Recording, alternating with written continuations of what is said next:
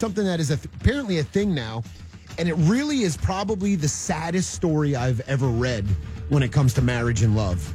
And I'm a hopeless romantic. I love a good romantic comedy. I love. know you do. Yes, I love love. I don't think there's anything wrong with that. I'm not ashamed by saying that. No, you I shouldn't love be. cute moments with people that you love, from family to friends and more. I think it's great.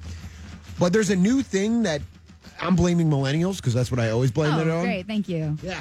This is another stupid millennial idea. And when you think of your honeymoon, what comes to mind? Disney World?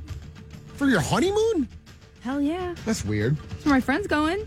For your honeymoon, it's supposed to help you bond, relax, get plenty of sexy time in, and enjoy each other. You're about, to Yeah. sp- about to spend the rest of your lives with each other. The wedding is over, all the stress is gone, so let's get it on. But thank you to millennials. According to an article in the New York Times, there's a hot new trend right now, and it's called unimoons. Uni moons. It's where it's called a unimoon. It's where both people go on their own separate trips after the wedding. like, what?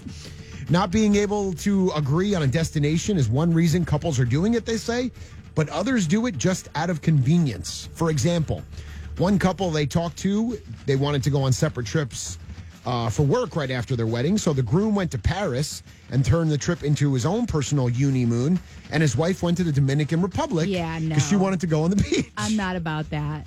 like I'm all No about way. I am all about compromising and being your own person at the same time. But it's your honeymoon. yeah, no, they're called uni moons That- now. I, I don't like that. I Right? don't, I don't like it. Well, blame your stupid people. My stupid people. You're an elder millennial too, you know. Yeah, so you can call me the wise one.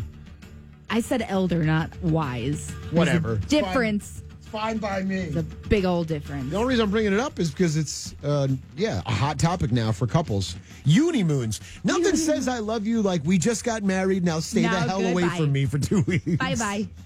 It's so ridiculous. It really is. Unimoons. I need a unimoon from you. Is what I need. Hey.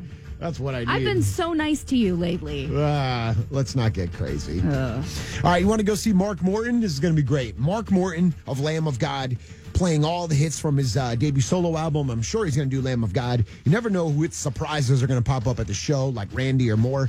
And then Light the Torch, powerful new band from uh, Howard, who was with Killswitch Engage. Love the album, love the new single we're playing here on Q Rock Safety of Disbelief. So if you want to go to the show next Thursday night at the Bottom Lounge, give me a call right now. Call number seven. I'll give you a pair of tickets. It's 855 88 Q Rock. That's 855- 887-7625 caller number 7 will win you know what uh, i wonder what happens on unimoons What? Get to the honey hole, and then good things happen. All right.